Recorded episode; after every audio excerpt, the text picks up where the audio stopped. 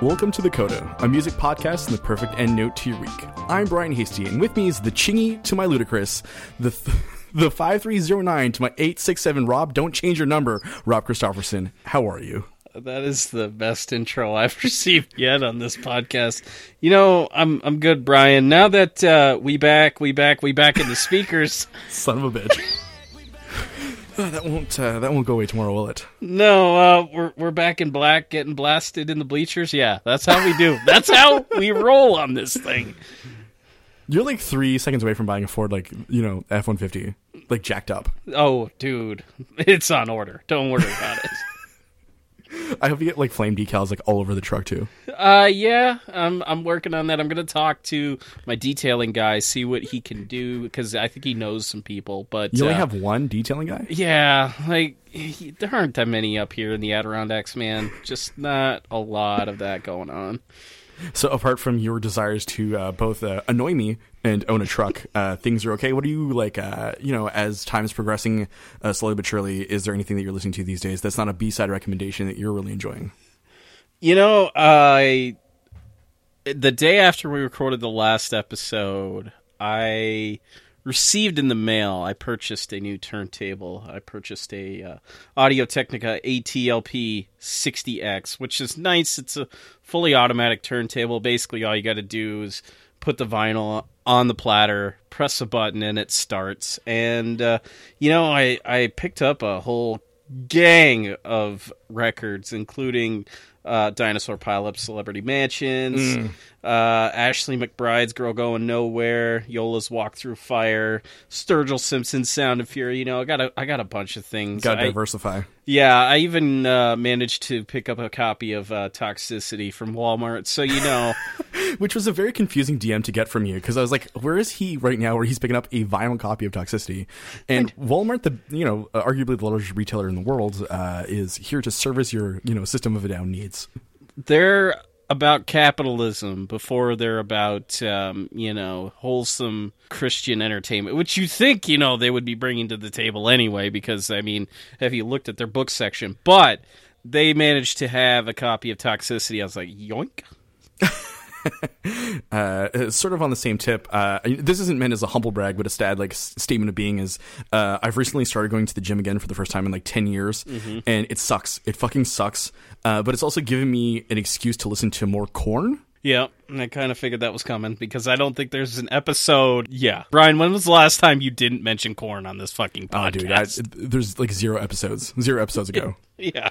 Anyway, so I'm, yeah, I'm listening to issues right now as I'm like sweating. Instead of sweating to the oldies, I'm sweating to John Davis in a you know in a kilt, just telling me what to do.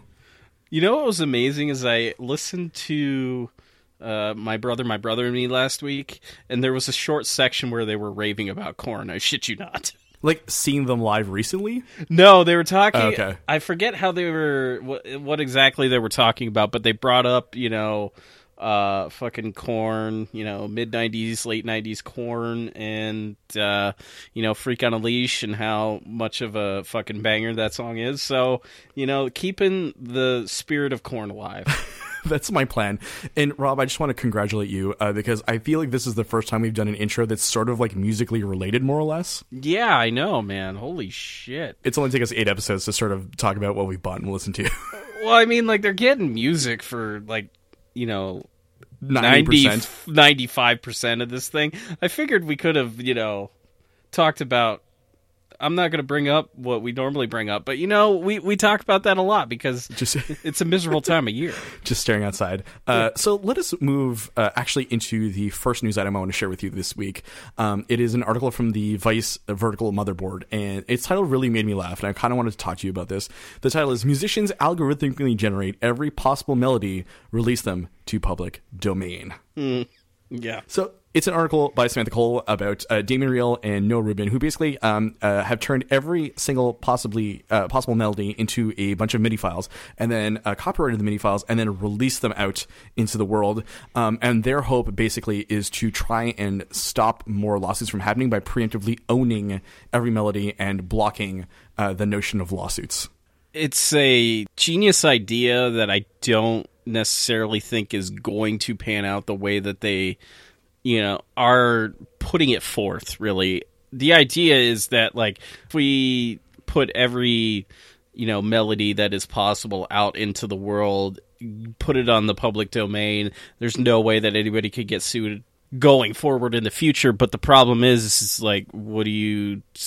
How does that affect melodies that have already been written? For one, Right. and, and secondly, like I think the better point they should have been like trying to make was trying to show a court how ridiculous it is to sue someone over melody because the idea is you have to prove that the person that wrote the melody that is allegedly infringing on another melody listened to the song or subconsciously copied it somewhere along the line. And it, like you can't prove that in a no, court. No, exactly.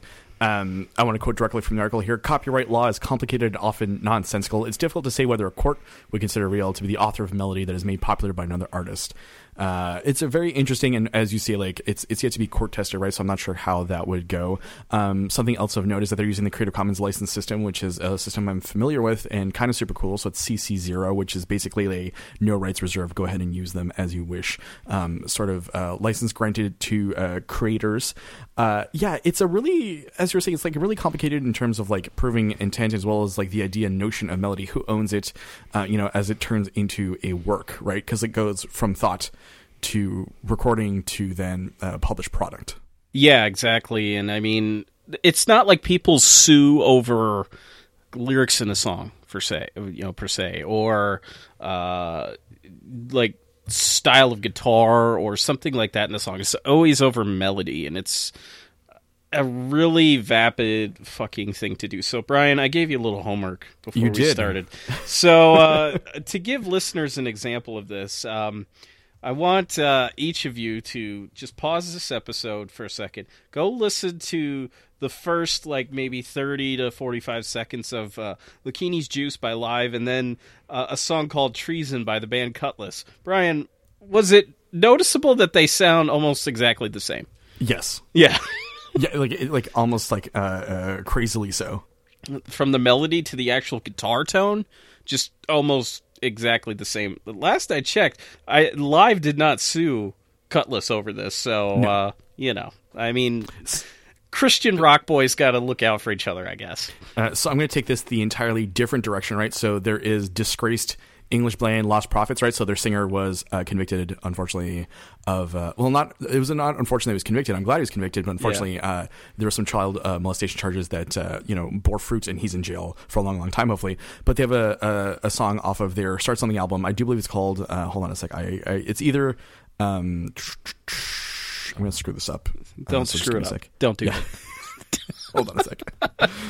Put this in the back. I can I can't honestly tell you the last time I listened to Lost Prophets. To be honest, Uh, dude, it was like yeah, it was like probably like a uh, like uh, probably 2004 for me. yeah, the only song I could ever remember is like Rooftops. That's it. Yeah, and then uh, yeah, that's uh, it's unfortunate. Uh, so it's Burn Burn. So the song Burn Burn by Lost Prophets strikes a uh, very, very similar tone to the intro to Far's Mother Mary. So, you know, John, Jonah Matranga's uh, post rock secto act.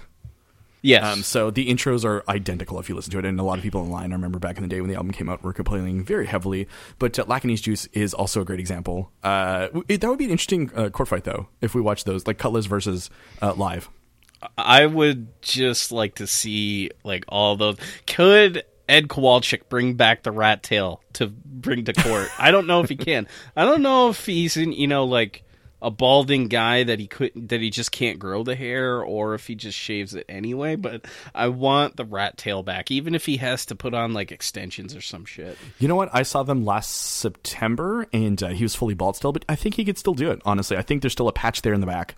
I saw Ed Kowalczyk solo uh, maybe seven years ago now. At this point, uh, the headliner of that of this like mini kind of like festival kind of thing was uh, Flyleaf at the time, and that was the second time I, I've seen Flyleaf three three times, and uh, two times they were amazing. The third time with the new singer uh, when she was doing her own thing instead of trying to you know copy Lacey Sturm. It um, it was better, but like as far as I know, she's not a part of that band anymore anyway, and I don't even know what the hell's going on with them. But uh, yeah, the Coda, your you know your source for all uh, Flyleaf related hot takes. yeah, I, I I love that fucking band, you know, straight up. But uh, yeah, Ed Kowalczyk, he had problems during his entire set of like feedback and shit, and it was it was god awful. I hated it. I saw them. So last fall, it was the ult- ultimate tour with Bush and Our Lady Peace. Um, uh, just a quick note, Rob. I don't know if you saw Music News today, but there is a rumored Breaking Benjamin uh, Bush Theory of a Dead Man tour out there, and uh, if it's anywhere near me, I'll, I'll see you there. Oh, I will fucking be there with bells on. Are you kidding me? Uh, but yeah, let, I'm going to try and bring this back uh, to the matter at hand, right? Let's try this, right? okay. Um, I would love, as I was saying before, to see a court test this, just due to the fact that um, we've seen so many high-profile cases, whether it be Dark Horse or whether it would be, uh, you know, Robin Thicke, um, that have sort of challenged the notion of what music is in certain ways, and I don't feel, or, nor do I know what.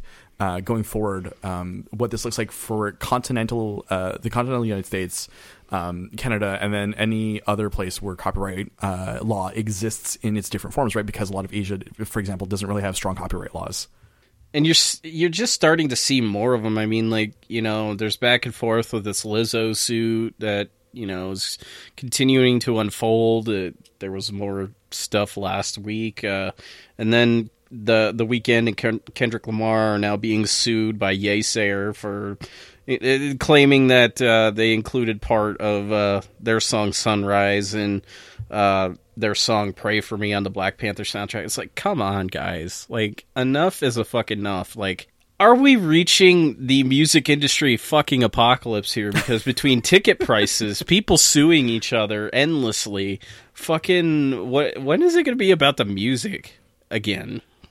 I feel like you're saying that, and then like uh, your left hand is uh, on your notes, but your right hand has a lighter in the air. Listen, I am lighting the way toward the fucking music. We're on our um, way. Nobody can fucking stop us. I feel like I accidentally tied together our news section uh, of of this episode uh, because the next article I want to talk about is uh, sort of about what you were saying before about Kendrick Lamar, Yeasayer, samples, and things like that. So collage art has been a long-standing tradition when it comes to popular music. The foundation of rap music, uh, one of the four pillars of hip hop, was built on sampling existing records to create new works. Right, so uh, it has an famous slash infamous history. For example, like Vanilla Ice was sued by Mick Jagger and Bowie for sampling Under Pressure for Ice Ice Baby.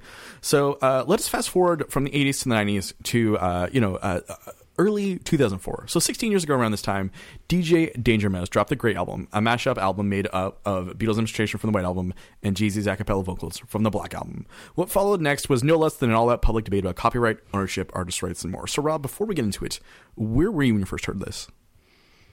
Uh, it was it wasn't even 2004. I think it was 2006. I stumbled upon it on a blog post maybe it was like alternative press or something like that. I was going through like what they had on their website and like I was like, "Oh, what the hell is this?"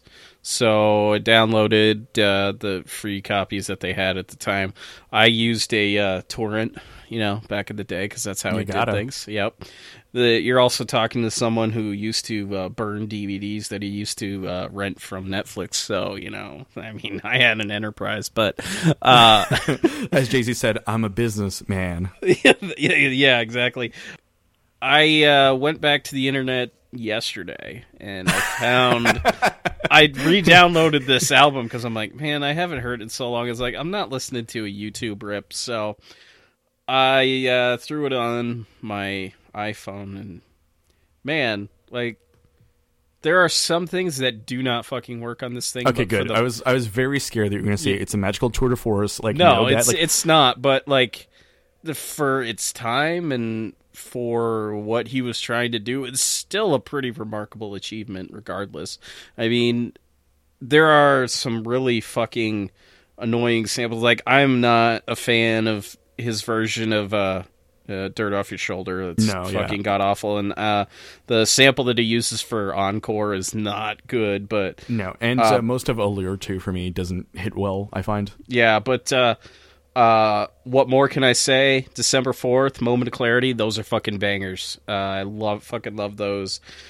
There's no way that an album like this could even exist. Like Brian Burton got uh, essentially a cease and desist letter in the mail. In this day and age, you know, they would So just to clarify, Brian Burton is uh, Danger Mouse. Just Danger anyone who doesn't yeah. know. Where. Yeah. And today he would just be taken to court, even though he hasn't, you know, sold anything. And like his argument was, well, I'm giving it away for free. I'm not selling it. But this album catapulted his career into projects that, you know, we're still talking about today. Gnarls Barkley, for one. Um, he did that album with uh, Karen O last year. That was really good.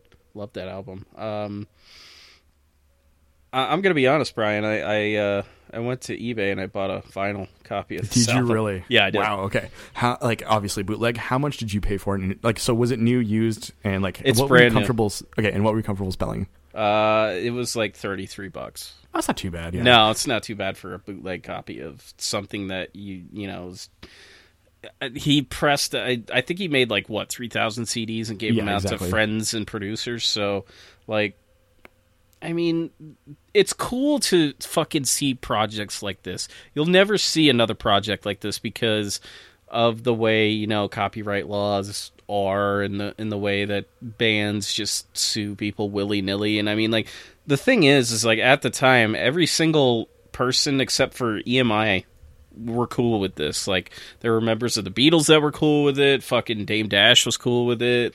Yeah, and that's the thing is that they put out the acapellas due to the fact that they wanted mashups and remixes to happen from Black Album um, assets, right? So it, Yeah. it's this weird thing. I have to disagree with you though that work like this can be created, though not attributed properly in this day and age. I think so. I think that like while um, uh, uh, an album like this can be created, I don't necessarily know if uh, attaching your name to it is legally prudent, right?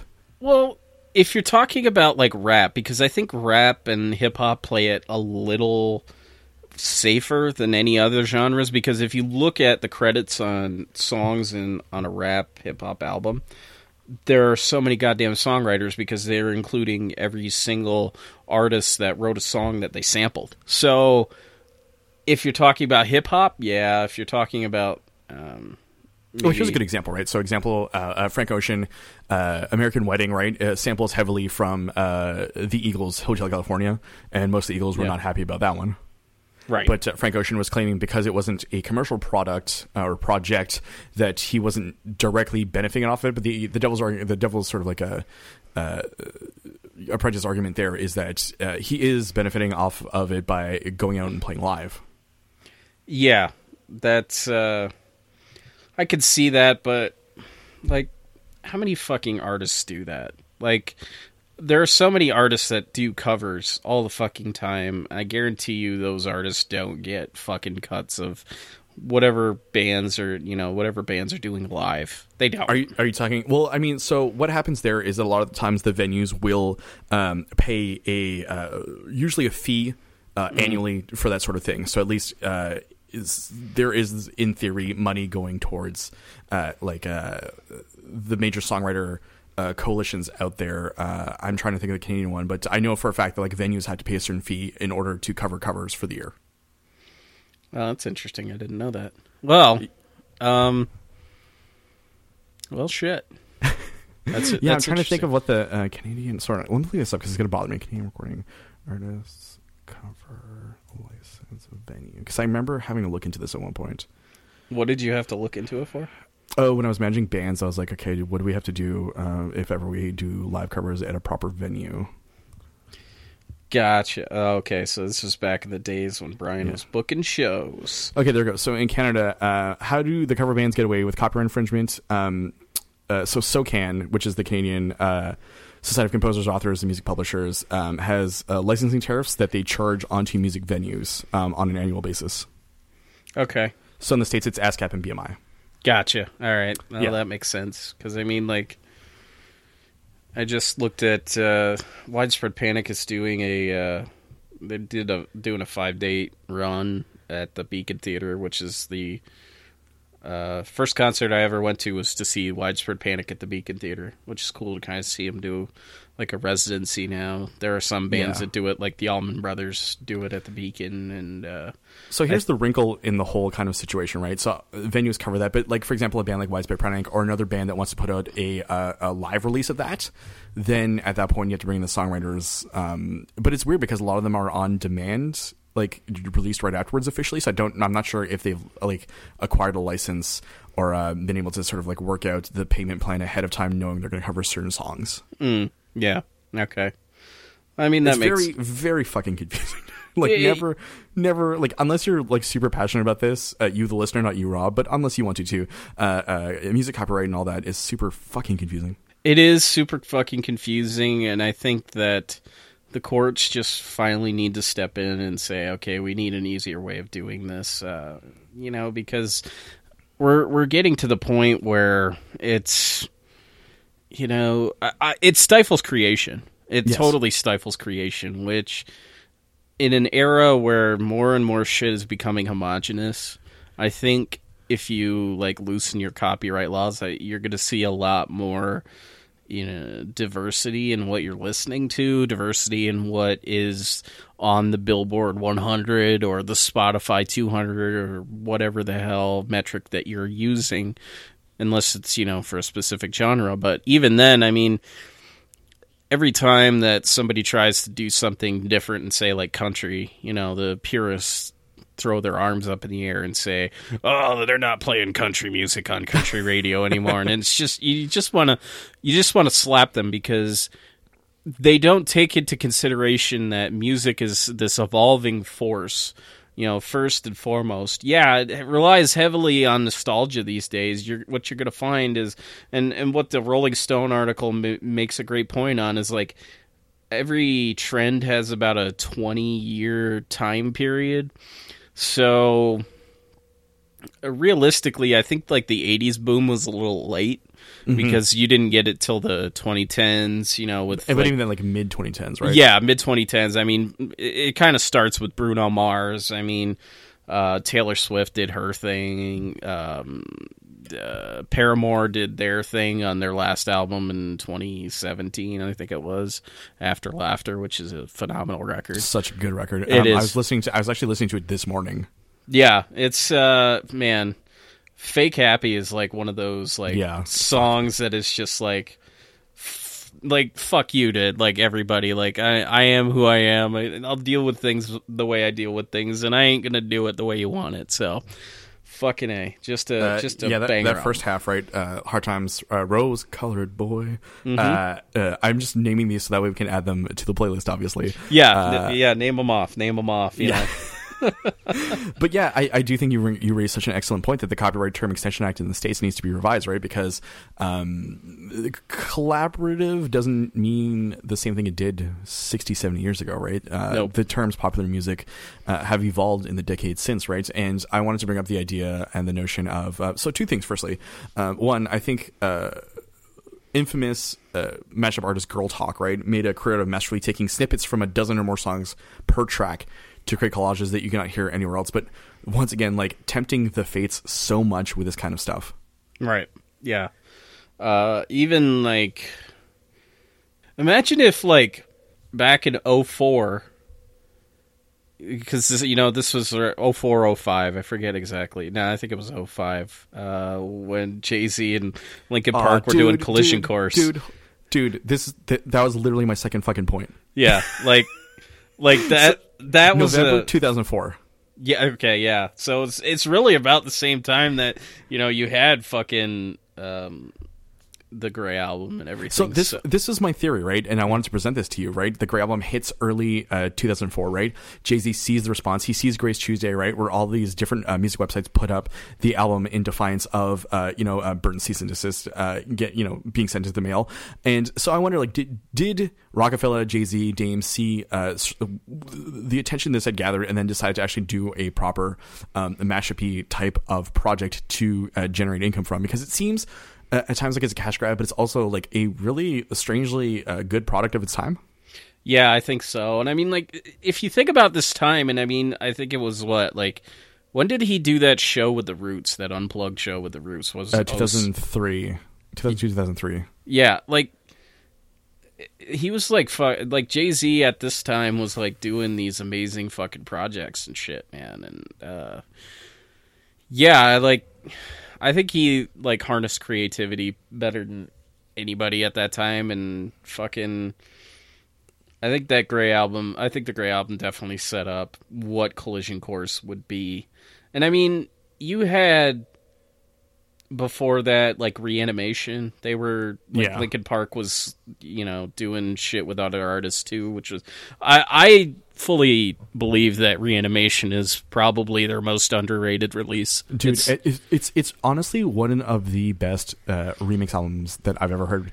Which you compare to like Limp Bizkit put one out um, in a similar time frame, right? And it just it wasn't uh, good at all. Like yeah, they put out new old songs in 2001. It wasn't a great album at all. Like there was frill beats on there that sounded super weird, but this actually felt like a brand new re-envisioning of what Hybrid Theory was, more or less. Yeah exactly i mean that version of points of authority fucking bangs harder than the original it's fucking it's fucking amazing like uh i i wasn't totally you know on board with that version of in the end but it's not a bad version i, Well, I I, don't I mean, it. I also think that like they went out for pedigree, right? So they they Yeah. grabbed the guy from Orgy, uh, they grabbed uh, Josh Abrams, they grabbed Stephen Carper from uh, Deftones, but at the same time they grabbed uh, uh, Chali 2na from uh, Jurassic Five, uh, Evidence, Pharoahe Monch, like all of these heavy hitters in the indie rap world that actually I felt. Um, brought something new to the table that you don't necessarily see in other albums, and it was a great big gamble to bring in a lot of these, uh, you know, indie slash major um, artists all in the same place. But I felt like it was so good. Yeah, it was, it, and it felt like fucking organic, man, which was really good. And like, I think the last great thing that I liked that uh, Aaron Lewis did that I really enjoyed was that fucking version of crawling. You know, Yes. that Yes. that's a pretty fucking amazing version of that song. I can't believe we're here in 2020 agreeing with this, but yeah, Reanimation is definitely an underrated um, album to listen to. I'd suggest everyone take a minute after we're done here and go check that out. Right? I think that like we everyone owes it to themselves. Yeah, they do. It's it's a fucking phenomenal release. Just go fucking like, first thing you need to do is actually go watch the Points of Authority video because it's fucking incredible. Also, um, uh, they teamed up with the X-Ecutioners, right, for the "It's Yep. Going Down" uh, Yep. single too, which was just baller. Yeah, it was. Uh, I, DJ Z Trip and Chester Bennington for The Walking Dead. Like that. Um, I'm sad that that band went the way it did. Uh, there are greater later albums and there are lesser great like uh, later albums. Like the last one, unfortunately, shouldn't have been marketed as a Linkin Park album necessarily. I don't know how you feel about that. Yeah, I completely agree. I- think once we got like minutes to midnight, we knew like Linkin Park was a different band. They were starting to become a different band. That album still, you know, it wasn't bad. The album after that, eh. but uh, you know, their their releases are kind of mixed after after Meteora. Yeah, Thousand Suns wasn't good, but honestly, Living Things was kind of pretty decent to go listen to. So I Yeah. suggest uh, you know anyone out there want to listen to that.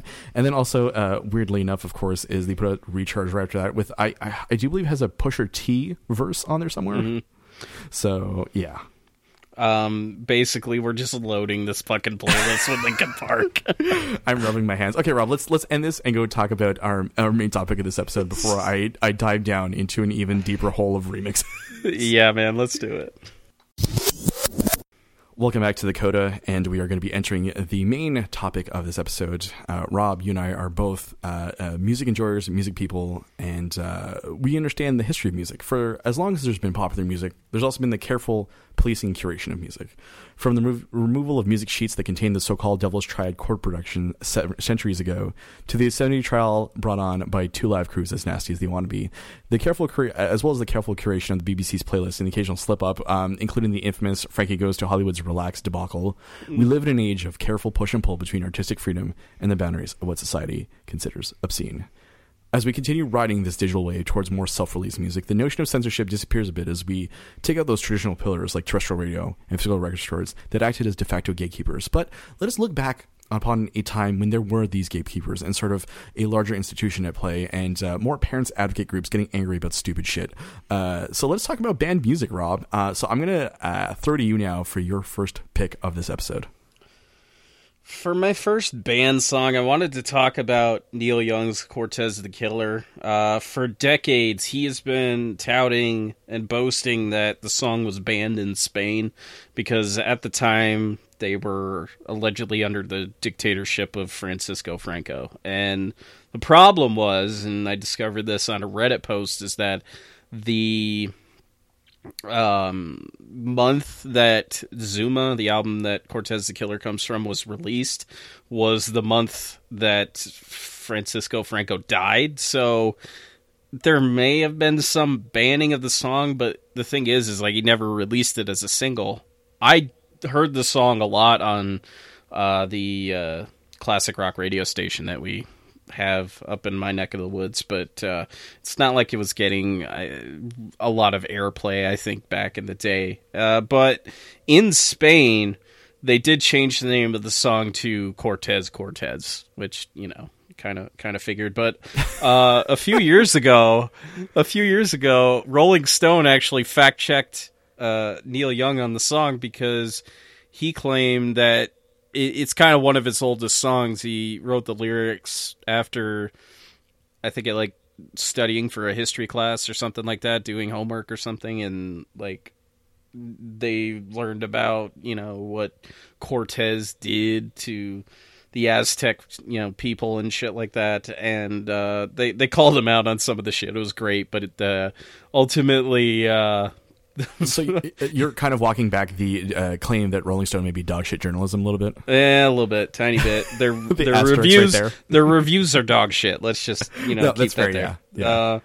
but um, I uh, ended up tabling this song, and instead I wanted to talk about Neil Young's indictment of corporate sponsored music. This note's for you. You know, I'm a reporter. I'm just describing what's going on the way I see it. I don't have any answers. No one really seems to have the answer to what's going on. But, you know, I, I mean, I just like to point out things that seem to be seem wrong, you know, that seem wrong. it's just funny to see all the money being spent on advertising when homeless people are sitting there. and specifically we're talking about the music video from 1988. So, in 1988, Neil Young released his 16th studio album, This Note's for You. And it's one of Young's, I would say, stranger albums. Like, not as weird as, like, trans necessarily, but it's very bluesy, but it also contains, like, a horn section, which is not a very Neil Young kind of thing. But listening to it today, it definitely sounds like a record of its time. It it, it sounds like a record from the '80s, but uh, the horns from that era just made it seem like everybody, like a lot of the horns used in songs, seemed like everybody was trying to rip off what Clarence Clemons was doing in the E Street Band and doing it rather poorly. Uh, nobody could fucking nobody could fucking play that sax like Clarence Clemons. Let's be honest, but um. It, MTV in the 80s refused to air music videos that contained lyrics and images that featured commercial products. So the music video for This Note's for You is very much like a spoof on uh, corporate sponsored rock. So you got references to Coke and Pepsi, which, you know, some people, some artists had uh, deals with. Michael Jackson had a deal with Pepsi and in the music video, we get the recreation of the infamous story where uh, Michael Jackson burned his hair during fucking commercial shoot. It's pretty great. The opening of the video is a mockery of a commercial that Eric Clapton was in to advertise Michelob Ultra. It was pretty, it's pretty fucking great. But uh, despite the fact that this was obvious satire, it's not like they were openly advertising for what the products that he was mentioning. MTV refused to air the video. And the general manager of MTV and VH1 at the time, Lee Master, stated, quote, I must admit, I feel awkward defending our decision because I happen to think it's a fantastic video. Everyone in programming loved it. It's spectacular and it's very funny, but we had two corporate problems. First, our attorneys advised us against playing it because it, of its use of the likeness of Michael Jackson and Spuds MacKenzie and uh, Madonna could leave us open to trademark infringement charges. Yeah, okay. Since then, Warner Records' legal department has offered to indemnify us against any claims, but our attorneys still felt that might not be enough protection. Like, they're literally telling you that they're not going to sue you, it's fine, but you still refused to fucking play the video. The joke, though, was ultimately on MTV uh, because. Um, in 1989, "This Note's for You" won the Music Video of the Year award. Damn right. and uh, we're we're gonna include a, a, a clip right here of uh, it's Michael Hutchins reading off the winner. It's great. And the winner is. Are you ready out there? For the best video of the year? yeah! Neil Young, this note's for you.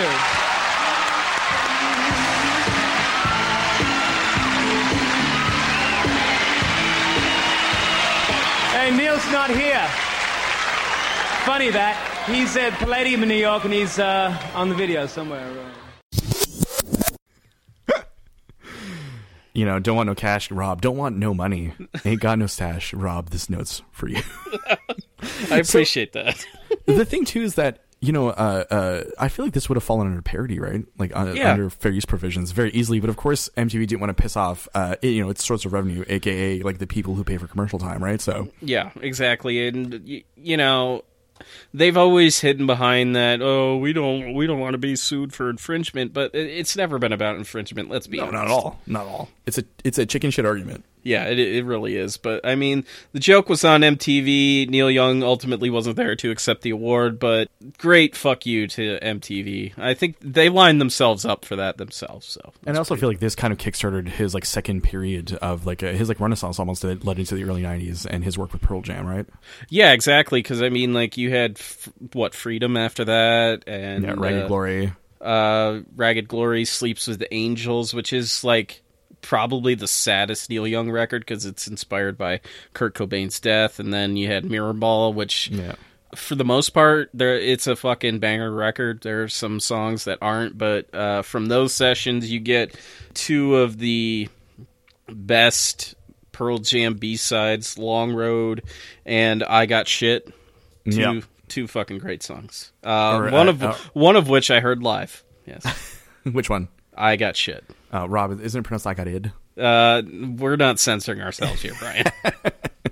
Yeah, uh, that is a great pick. Uh, Rob, have you ever been in a situation where your mumbling may have caused the FBI to show up at your door?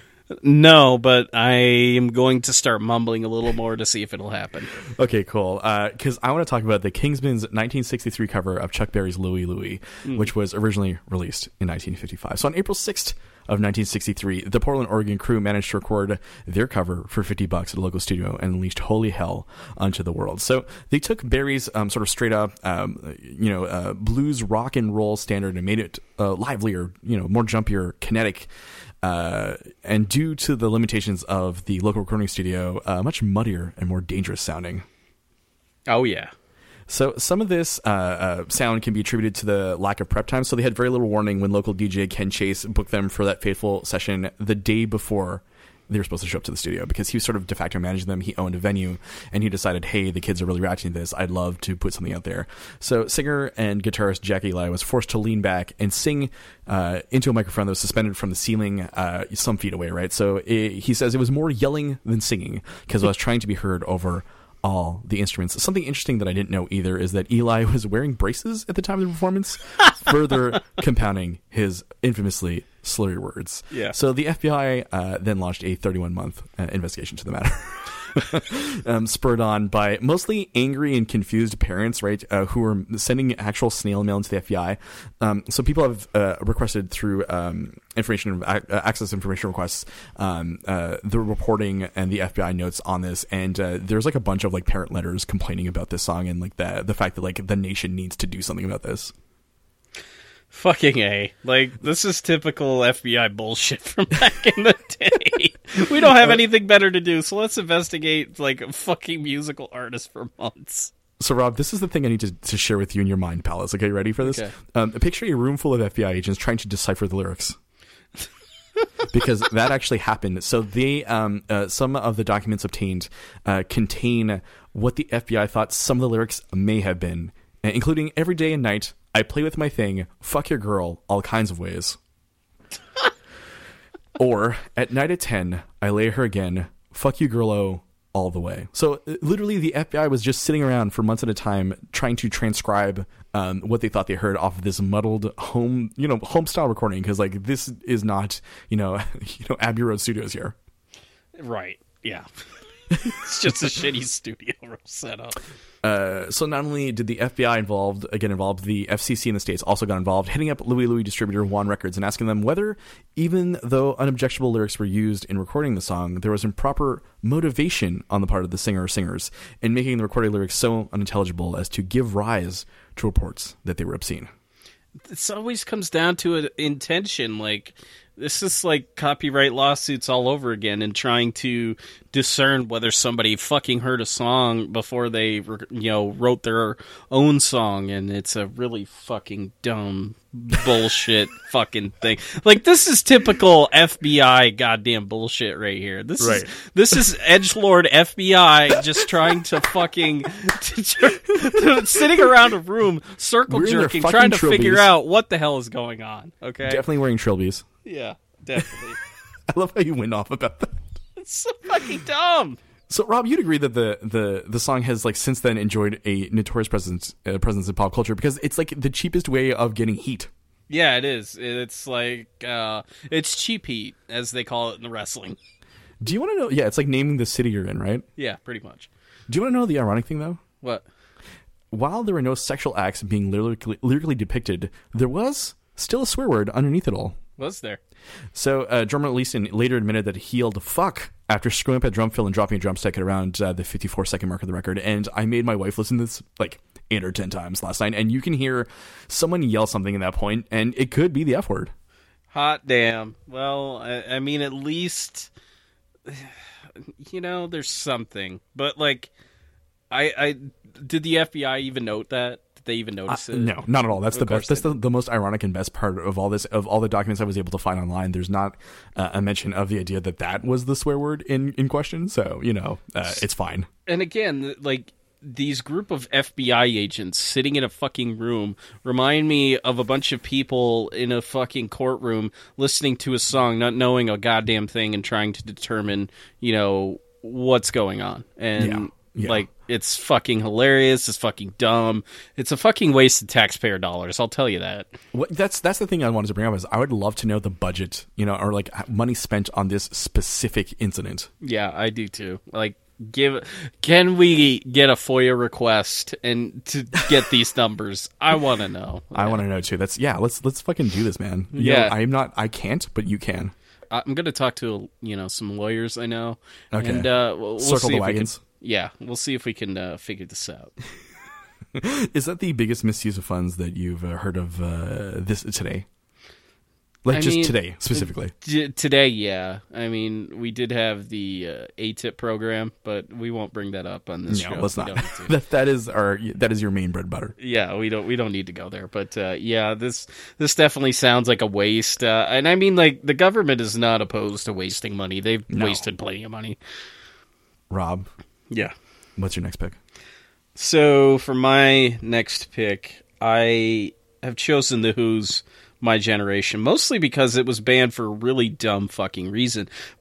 Now, in the in 1965, the Who were fucking bringing it to the table. They were fucking rocking harder than the Beatles and the Stones. This is before, you know, the Beatles kind of swung into like uh, Studio only mode. yeah, yeah. Like we were, they were a couple of years away from that, and it's even before fucking, uh, you know, Revolver, and and they were, you know, getting a harder, edgier sound, which you know for the Beatles is not really fuck, like they didn't have a hard, edgy sound. Neither did really the Rolling Stones, but they were all playing it safe, doing like a lot of pop rock covers and shit like that. But uh, the Who were starting to gain a reputation as a band that had an attitude. They fucking wrecked their equipment every after every performance of my generation. It, it was like a spectacle to fucking see and you know this song itself has fucking attitude. And you know it features a number of strange things that bands weren't really doing at the time.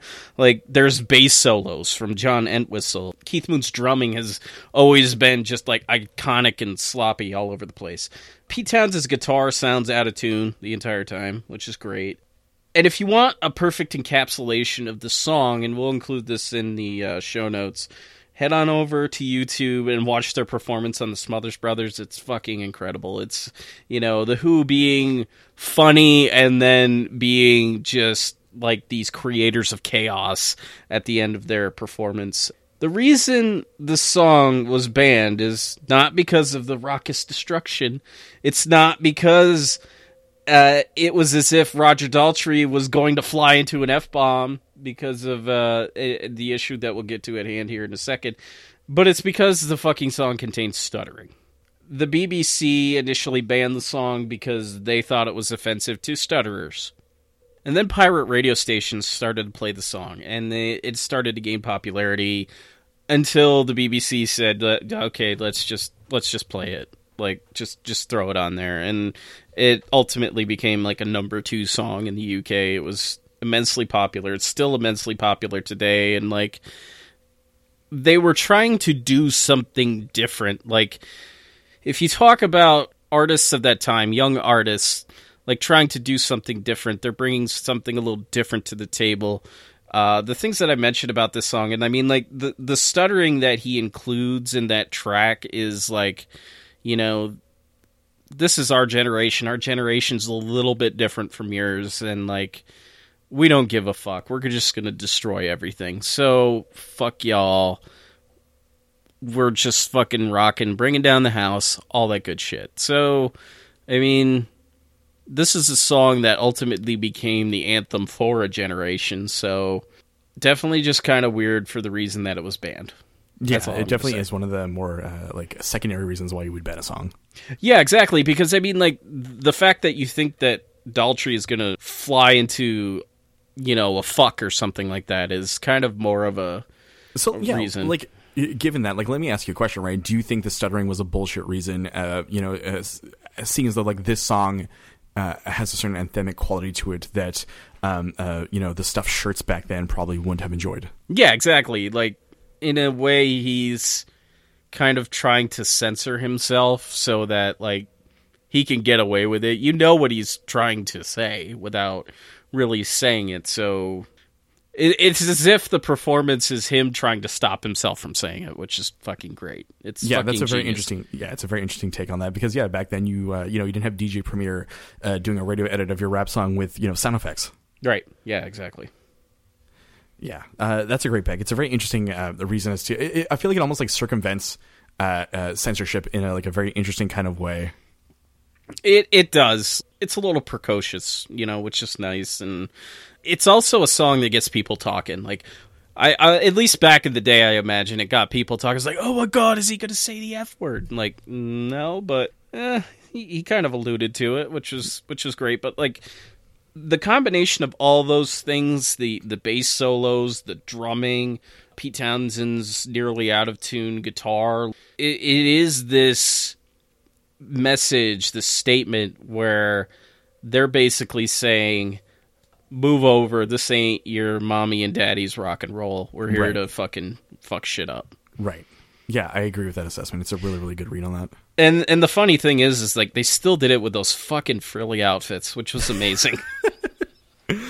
Ah, god, I don't even want to know how much they paid in a lifetime for all that broken equipment. uh, what the hell was I watching? You remember back in the late '90s, VH1 had that special, like it was like the most shocking moments in rock and roll. Yeah, yeah. and I think like Kurt Cobain's suicide was number one or something like that. But like the Who destroying their equipment, they said it was like millions of dollars worth. Fuck. Okay. Oh boy. So Brian, Brian, yes. what's your what's your next choice here? All right, Rob. Let us take a ride back about three decades to the early '90s. Ice Yep. T, uh, fresh off of New Jack City, had a pretty a pretty decent rap and acting career going on. So he and childhood friend and uh, body count guitarist Ernie C decided to join forces to offer an incendiary take on rock and roll, creating a, a rap rock hybrid that white kids have been trying to emulate uh, since the group has come out. Um, the song I want to talk about is uh, Body Count's "Cop Killer." Back in the day when I worked at Ames, the Ames department store that I've talked about before, I worked in the electronics section. Like Ames was basically like a mini Target in a way. It, it was like you know your your typical department store, and uh, during its closing because uh, they closed down in 2002, I think it was. The guy that was there doing the uh, store closing actually had a, f- a copy of the CD that had the song "Cop Killer" on it, and he let me borrow it and rip it. Oh, nice. yes. So yeah, so a large part of the group's infamy beyond Ice's involvement in the project is due to one song uh, found on original pressings of their self-titled long player, a four-minute, nine-second track called "Cop Killer." So uh, obviously, a very incendiary take on dealing with uh, the police um, uh, from someone who's had problems with law enforcement in the past, right? So this the song found opposition by establishment. Uh, George Bush, the first one, Dan Quayle, Tipper Gore, AL had their baseball bats baseball bats out for this one. So uh, CLEAT, the Combined Law Enforcement Associations of Texas, called for boycott of all products by Time Warner, which is the parent company of uh, you know Body Count's record company, in order to secure the removal of the song and uh, the album from stores. So fraternal police orders soon quickly joined in. There was talk of police picketing a Time Warner shareholder meeting. One of the most surreal moments is, um, and there's video of this, is Charlton Heston reading lyrics from Cop Killer and uh, another Body Count song, KKK Bitch, uh, at a shareholder meeting. So. like you know what the the amazing thing would have been because like you you remember how uh in 2017 when Kendrick Lamar released Damn and like he had those portions from Ger- Geraldo Rivera and then like uh, one of the first songs on that thing. Oh, it would have been fucking would have been the greatest troll if they had taken fucking Charles Charlton Heston reading those and putting it into a song it would have been great So uh, I'm going to read now from uh, the 1992 Rolling Stone cover story, uh, August 1992, all about. Uh, so Ice is on the cover looking tough. He's dressed in a cop's uniform. So uh, the uh, author asks, "How does it feel to get dissed by the president?" And Ice says, "It lets you know how small this country is. Maybe I underestimate, underestimate my juice, but there's people out there with nuclear bombs, people with armies, and the president has time to sit up and get into it with me.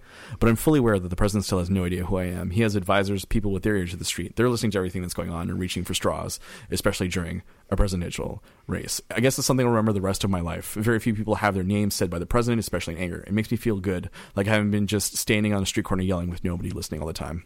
as that was the moment that Ice got hired on uh, Law and Order right there dun dun. Uh, Which was just renewed for another two seasons, apparently. yeah holy fuck that show is unstoppable Yeah, uh, it's uh, it's it's beaten the original Law and Order, right? It's like the most successful one in the franchise right now. yep uh, yeah, who knows how that's going to go, right? So, um, uh, so uh, of Ice's own volition, the song was actually removed from subsequent pressings because he didn't want to cause any too, too many problems. He decided uh, to sort of, uh, you know, distance himself a bit and create less headaches.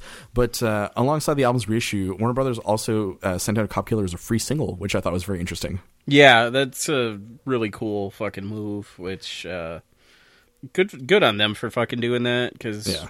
like for one moment they didn't want to stifle artistic freedom good for them Yeah. Uh, well, they also probably saw dollar signs, right? yeah they did So, uh, Ice, in an interview with CBC News World 15 years ago, uh, he says, I'm singing in the first person as a character who's fed up with police brutality. I ain't never killed no cop. I felt like it a lot of times, but I never did. If you believe that I'm a cop killer, you believe David Bowie is an astronaut. Which I thought was like a great line. like he's a very uh, like ice is a very fucking articulate dude, Dude, like he's a also very highly quotable. Like, yeah he's a, he's a very fucking smart dude. He's very aware of everything. So like just fucking amazing. Very precocious in the way that he handles himself and in the way that he handled this entire thing. So you know fucking I, ice t man he's just fucking great Um, so speaking of Law and Order, he was interviewed um, by Vice in 2017 all about the 25th anniversary of this, and he said, "I don't hate all cops. I've been playing a cop on TV for 18 years. Right. When I was younger on the street and breaking the law, we didn't hate the cops, but considered them our opponents who we had to outsmart. Of course, I have a hatred for racist people, but I hate them where, whether they're cops or not. Cops are human beings, and when they take that oath, they don't become supernatural. There are good ones and bad ones. A cop can save your life, and a cop can take your life, but you could say that of anyone." Yeah, yeah. Fuck. And then in the same interview, he was asked, like, what do you think of the song's legacy? And he said, the song was a protest record, just like a protest record from the 60s. It was meant to say we are done with police brutality. And I think it stands today that people are done with it. But it's also a reminder that power is easily corruptible, right? So, uh, you know, uh, one large part about what I think makes the song so, quote unquote, dangerous to the establishment of the course at the time was its appearance right before the Rodney, Ki- Rodney King LA riots. So, Yeah. the song sort of like becoming a, a type of like unofficial anthem almost. And, you know, a lot of people were uh, living through that moment, especially there, um, were justifiably super upset, you know, and the song being out there sort of uh, uh, amplified that message a lot. Yeah, it did. Fuck, man. It, it, we don't even talk about this song really anymore. No, not even like he still performs it. Like Body Count is putting out a new album, uh, like two or three months from now. It's going to be fucking great. They just put out a new single called Bum Rush. Y'all should check it out. Um, uh, something else I'd like to sort of draw attention to is I've seen this in a couple of interviews. Ice has said that um, a lot of the people in establishment, the president, Dan Quayle, Tipper Gore, have referred to this as a rap song, right? A rap being a coded reference to black culture. So this was an easy marker for those in power to hammering on, you know, at a time when the crack epidemic was making its way through there and uh, sort of demonize the black community in general. And this was just another notch in that sort of like weird, um, uh, you know, anti-black sentiment that a lot of people were trying to create. Yeah, and fuck, like, like it, it, look how far we've like the that community has come. Like, I mean, you go from that to a song like "All Right," which has become an anthem. Fucking Yeah, I agree with that. I Yeah. um, yeah, I also feel like there's a rel- I don't want to say like a relaxed, but a, a more appropriate response to um, a lot of lyrical content, uh, you know, from the quote unquote you know establishment in politics. yeah, I agree. Uh, especially now, like with the exception of like Geraldo Rivera, nobody gives a shit about Geraldo Rivera anyway. so, like, it, it's when people go on these kind of political figures go on like TV or social media and they start talking about that shit, like their ability to complain about that shit comes from uh, privilege. So, Absolutely. like, fuck, don't waste your time. Fucking put it toward the issues that need solving.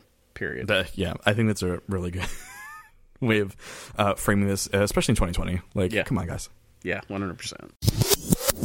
And you formed a heavy metal band with Body Count, right? Yeah, so when the OG album came out, we debuted Body Count on that record. Because I remember Cop Killer vividly when that came out. It obviously met with a lot of controversy. Well, they played it up like we did it as a result of Rodney King. Right. Right. But really, we we we could have preempted Rodney King. Mm-hmm. You know, the record had been out almost a year and a half before the before the controversy hit. I walked into the studio singing "Psycho Killer" by the Talking Heads, and my man, my drummer, was like, "Man, they need a cop killer."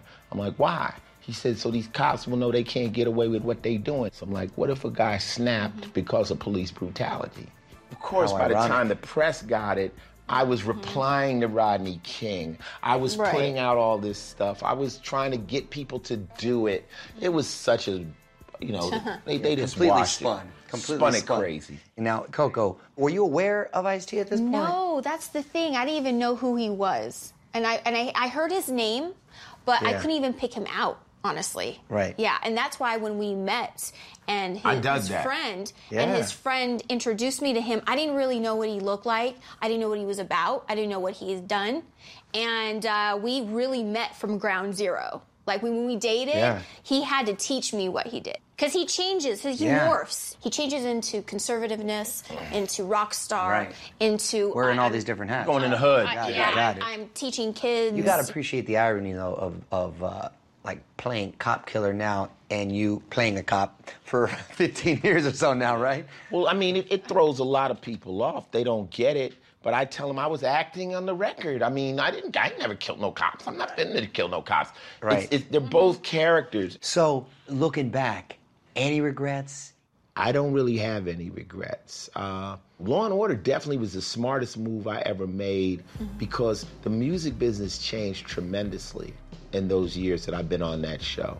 And what I did was I jumped to another vehicle. My fans that were fans of me matured. Now they have kids and they watch the show. So now after being out of the loop for so long, they're hungry. They're like, I need to make another record, make another record, make another record. I want to show my kids what it sounds like. So I'm like, okay, this 15 years has cleaned my palate and it's made me hungry for the stage. Yeah. So I'm about to return, you know, and hit them in the head with that hardcore that they miss. So I'm ready. I wanted to cap things off, Rob, by uh, songs that were not banned um, uh, from the radio, but songs that were suggested to be taken offline uh, for a time. So there was a Clear Channel memorandum, and of course, Clear Channel being the largest owner and operator of uh, radio stations um, in the United States, um, after 9 11 had issued a memorandum of songs that they uh, deemed lyrically questionable and asked program directors to sort of ease off on playing. Yeah. Holy fuck. This list is. Oh my god. Like, There's some there's some gold ones here. there's some real fucking gold ones here. like, yeah, um, Like Bobby I- Darin's Mac the Knife. yeah. Barenaked Ladies falling for the first time. Uh, Norman Greenbaum's Spirit in the Sky. Uh, CCR's traveling band. Uh, Limp Bizkit's Break Stuff, uh, which was a, a classic there, right there. Also, funnily enough, uh, POD's Boom is on here, but at the time, Rob, do you remember what their hit single was on the radio? Uh, was it? Um, It's their biggest one. oh, uh, Youth of a Nation. Correct, yeah. So, Okay. ironically enough, while uh, uh, Clear Channel told uh, program directors to pump the brakes on Boom, uh, uh, Youth of the Nation ascended to the top of the charts. Yes, and of course they also suggested Saliva's Click Click Boom, so there was a lot of boom on this fucking list. Uh, also, one that made me laugh was the Surfaris' Wipeout. Like, all right, guys, you you got it. Um, so the funny thing too is that uh, Louis Armstrong's "Wonderful What a Wonderful World" was yeah. infamously included because of Clear Channel's belief that happy music was inappropriate for broadcast following the attacks. I mm, Like, what the fuck is appropriate? Like, neither be happy nor sad, Rob. Like, do you think this is like Stanley Kubrick at the fucking end of Doctor Strangelove and the the bombs dropping? Like, no, like, fuck off with that. Like, in a time like that, that that's the kind of shit that you fucking need. Like, Brian, how did you feel about? Korn's falling away from me being mentioned on that list. I, I felt some type of way, but Rob, the more confusing one is Ricky Nelson's take on Traveling Man. Like that just, just fucking no sense, no Yeah, at no- all. No, it was it was really really dumb. I felt personally attacked when they mentioned uh, local H is bound for the floor. That's just okay, no. so we need to talk about Local H. How do you feel about Local H? I I love their because they what put out like a couple of records. They didn't really last that long, like uh, as a, as a band. Uh, wait, didn't they get back together though? Yes. Okay. Um, they have a, a, a hit song after As Good as Dead called uh, "All the Kids Are Right." Do you know that song? Yes, Dun, dun. yes, Okay. I love all the kids. a Are right. A fucking classic banger. Yeah, it is a fucking classic banger, and like they kind of remind me a little bit of like at least their mentality uh, and like the attitude that they're kind of bringing to their music. They kind of remind me of uh, Dinosaur Pileup a little Oh, bit. interesting. Yeah, I can kind of see that. Yeah, especially in the the loud soft department, right? Yeah, exactly. Um, uh, 2002's "Here Comes the Zoo" has my favorite intro or first track from them. Uh, "Hands on the Bible." I don't know if you know the song at all. Yep. Yeah. Okay. Yeah. Like, uh, I mean, I could talk about Local H for a while, which I don't want to necessarily do because this is not a No, but I mean, like, we- we could table that- Agreed to. Right, we can um, Yeah, we can table that for now and come back to it. You know. I want to uh, find some of the people on this list and really just interview them. Just like like three eleven, your song "Down" was on here, and then just like base an interview off of that, right? Yeah, yeah, exactly. Um, if John Lennon were alive, then like, fucking, let's let's not play Imagine. Also, before I forget, uh, the most infamous instance I think in this entire list is Rage Against the Machine. All of their songs, just fuck it, all of them off. all of them. Don't play a fucking one. like, d- here's the thing, though. Do we know how effective this list was? Do we know? I think it's like per market, right? Like some people adhere to it more. I do believe that um, the Buzz wasn't owned by Clear Channel, but they sort of stepped off on some of these. Okay, yeah. Uh, yeah, uh, including Click Click Boom, unfortunately. Uh, but I do, I do remember them banging "Left Behind" pretty hard in October 2001. Yeah, no, I I agree. I'm trying to remember when I like dipped off of my um buzz listening. Buzzitude. Yeah, I think it was probably around like 03, 04. So yeah. The weird thing too uh, with this list is that Tool's Intolerance is on here, but I'd rather they took the Ænema song off there, right? Because it's all about how California should be slipping into the sea. Yeah, exactly. Like, how did that not make it there? That that's the more you know that's the choice that makes more sense. But you know, Can I ask you uh, your opinion on one last thing, Rob? So uh, the last song alphabetically on this list is the Zombies. She's not there. Is the she the United States? I'm assuming so. I wondered that myself. Uh, eh, I'm like, you know, because Betsy uh, Ross made that flag, man. Shit. It's just such a confusing song because it's a great song and uh, you know should be listened to a lot. But how does, in the context of you know the 9/11 attacks, does that fit into the narrative? I don't know, man. I fucking don't know. It like I think people were on the fly, just like I, I want to picture a group of people in a room, fucking just like throwing out songs left and right. No, they shouldn't play this. They, the the fucking zombies. the like the one like classic rock station that's like we play this a lot, guys. Yeah, exactly. And uh, and like I'm giving them Vince McMahon voices right now. I know I'm doing that, but like just a bunch of victims like sitting gorilla, just like kind of just yelling at each other, and the curtains open up to like all of the radio programmers just being there in a large room, being Yeah. like, "Listen, guys." exactly. we can't be playing this chord song. Yeah, uh, uh, those like uh, those like uh, months and, and let's say like eighteen months like following 9 like 9/11 were a very weird time for popular culture. I think. Yeah, I think a lot of people were kind of walking on pins and needles, and even during the two like tribute shows that uh, were shortly, you know, organized after that took, you know, after 9/11 took place, like there was a very weird vibe. And you know what I think like brought us out of it? I think Bruce Springsteen's The Rising kind of brought us Yeah, out of it. Yeah, I agree with that. I That- agree that like that in particular was a you know, uh, you know, a guy being from the area saying it's okay. and it, it was so kind of weird to listen to Bruce Springsteen of all people, a guy who's been so critical of the United States and its policies, and and the guy that wrote fucking Johnny ninety nine for fuck's sake. He pens like probably one of the most uplifting albums of the 2000s in response to a, an event so fucking tragic that it's still raw and it's still real for a lot of people. Yeah, I feel like he was torn between the establishment and the people affected by the establishment. Yeah. I, I feel like that's kind of where it's at, right? Yeah, exactly. Uh, you can kind of feel it on that record because I think it like satiates both of those kind of uh, audiences. I agree with that. Yeah, man. Uh, you know, a lot of people refer to it as the loss, uh, you know, a loss of innocence for uh, you know the United States. So it's kind of an interesting way of, and I think we're all just, uh, you know, um, because we in Canada are sort of like by osmosis affected by a lot of things too. And I feel like there's just like we've gone from like uh, uh, being affected to just being fucking exhausted. Yeah, I uh, yeah, that's. I mean, I'm, I'm just going to leave it at that because I don't want to get like this isn't uh, you know a politics podcast necessarily, but you know, uh, I just I found this list very interesting as a cultural artifact.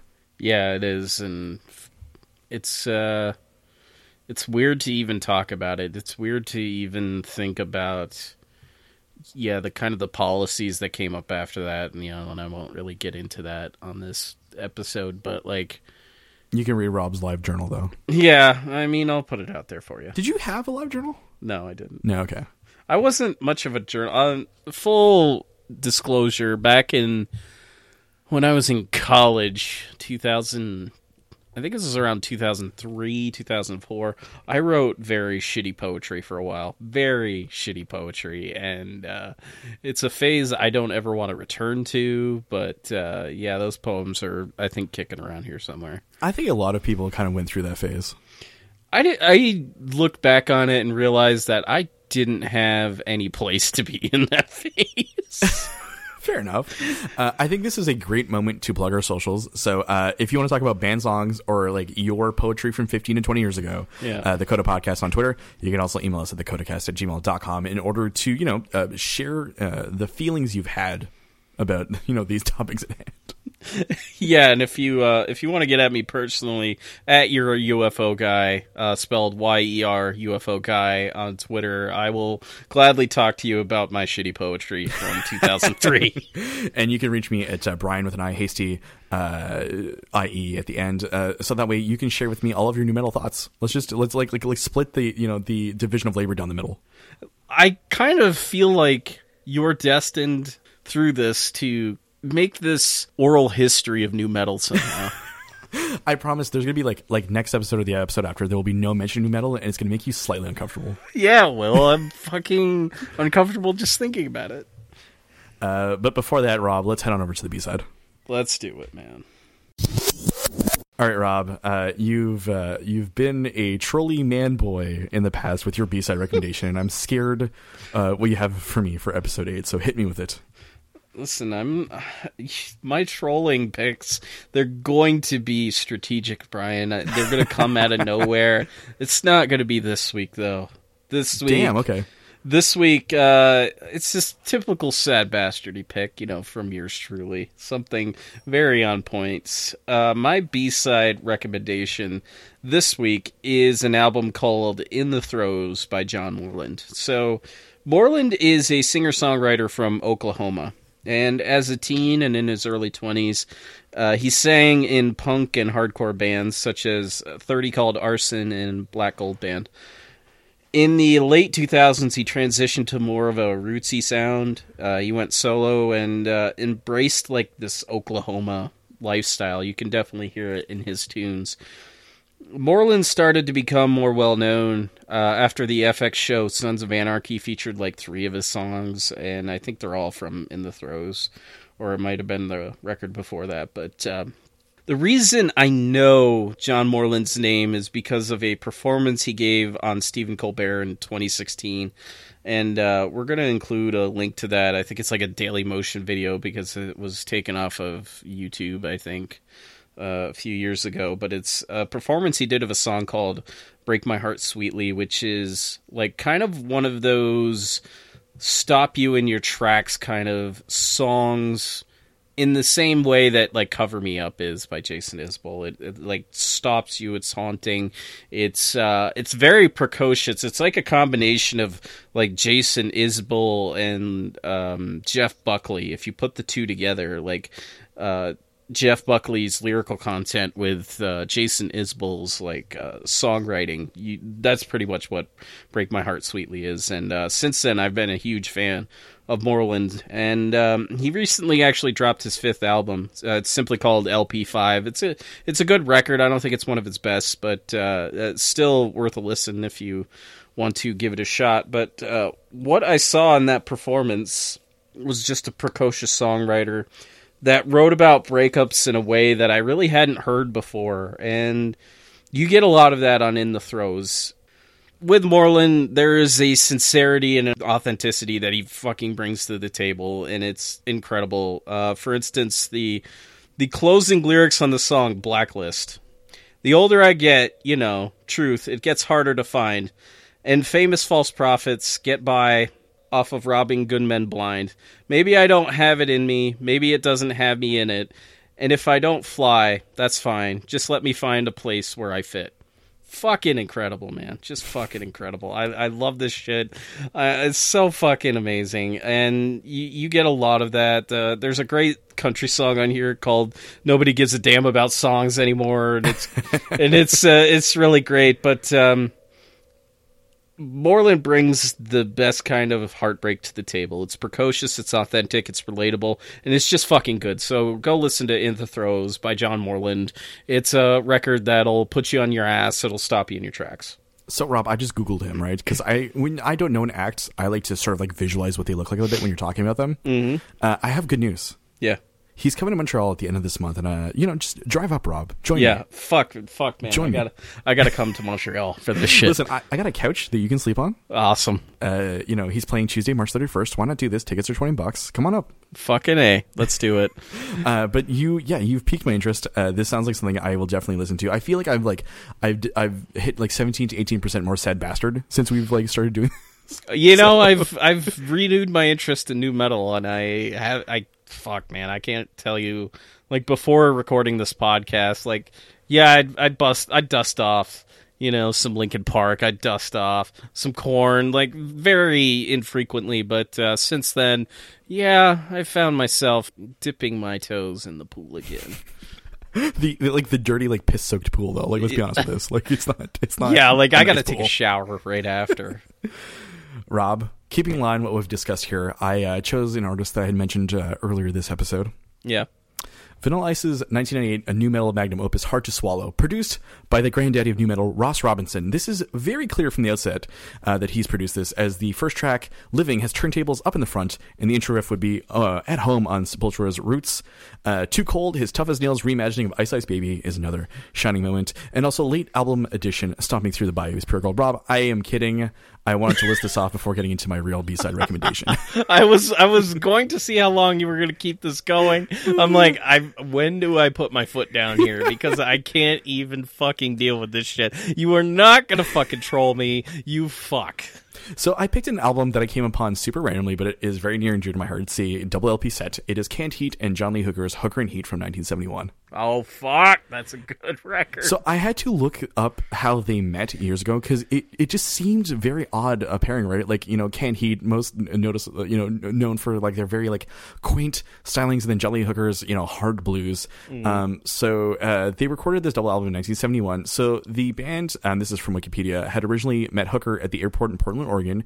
Some sort of synchronicity, right? Because that's where the Kingsmen were also from, uh, and discovered that they were fans of each other's work. So Hooker and Canned Heat became good friends, and Hooker has stated that Wilson was quote the greatest harmonica player ever. Rob. what? Yes. What? yes. So the original format was like uh, Hooker was supposed to record a couple of songs on his own, and then like he'd join in, um, like various members would join in. But soon enough, they started jamming in the studio and produce uh, this double LP in like almost no time at all.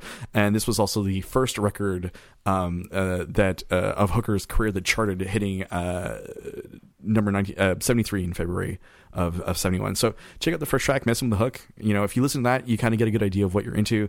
Um, Burning Hell was an interesting just because of the um, studio banter that happens at the beginning of the record in between Hooker and like a lot of the members of Canned Heat. And the track Whiskey and Women and uh, Let's Make It. There's a real live in the room feel uh, with that record that I fucking love like so much. Which is like rare to hear. You don't you don't hear that anymore. Like bands don't cut fucking albums live in like uh, in a, live setting like that. So yeah, I, I fucking agree. It's uh it's a fucking banger of an album. Like I man, it's probably been about 12 years since I've listened to it, but it, Rob, it's time. Yeah, uh, I'm gonna I'm gonna dust it off. I'm gonna fucking go to town on this. I'm like I'm not necessarily like a big like blues person, but I feel like I need to explore more of this in 2020. So I feel like we need to like I want to force us into a situation where I have to listen to more of it. You want more of that blues, man? I- Yeah, like, a different kind of sad bastard music. Yeah, um, I re- kind of remember the, a time when I was more open to the blues. I took uh, every single music class that my community college offered. So there was a class about pop music, classical music, uh, jazz, and I think that was it. There were only three, but uh, that like pop music class kind of opened me up to blues and jazz and other types of music and like I'll kind of I'll, I'll never forget the first time uh, I ever heard "The Thrill Is Gone" by BB King. It's kind of one of those. Yes. It's it, it's one of those stark song. Like if you could re- somehow record a blues musician by himself in a room, get some of those echoey vocals, like um, that um, uh, Muddy Waters album, that uh, folk uh, blues album that he did. I forget what the fuck it's called, but uh, um, actually, uh, no, we're not going to leave it like that. Muddy Waters deserves better. Uh, Look it up. Yeah, I'm looking it up right now. Uh, the folk singer. Yeah, it's a 1964 album. Like, it's not electric. It's an acoustic blues album. Uh, He's doing mostly folk covers, but and folk songs in this really bluesy style. But like, fucking listening to him in those open, echoey vocals, him by himself. It's really one of the most fucking amazing things, and like that's the essence of blues, really. Before you get to like blues bands and shit like that, like it's this isolated person in a room telling you that even though I'm going through this shit, it's all gonna be okay. We're we're just like this is one way in which we deal with it. So Yeah, yeah. fucking a right. I feel like the in the choice. studio in the in the studio experience has been like replaced by like um you know uh, live recordings uh, of like sessions right like for websites and the like Yeah, yeah, like that's the real in the room that you can get to unfortunately Um, yeah. but if anyone has any in the room sort of like newish albums that they've uh, listened to I'd love to hear about that especially if they're bands right so the Coda podcast over um, on Twitter let us know Yeah, exactly. Just fucking hit us up. I always need, you know, some good recommendations. Fucking hit me with them. Rob this has been episode 8 of the Coda uh, podcast and as always until next time keep the cans on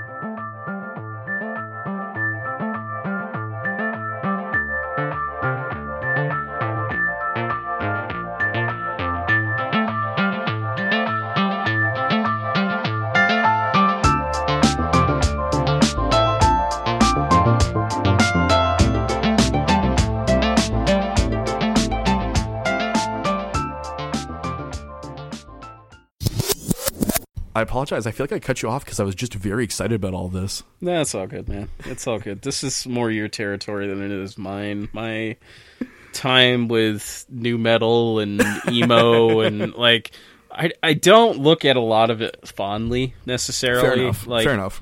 Like um, there are some bands that I still listen to. Murder by Death. I'll listen to. I'll listen to some MCR. I can't listen to Dashboard Confessional because it's just so fucking.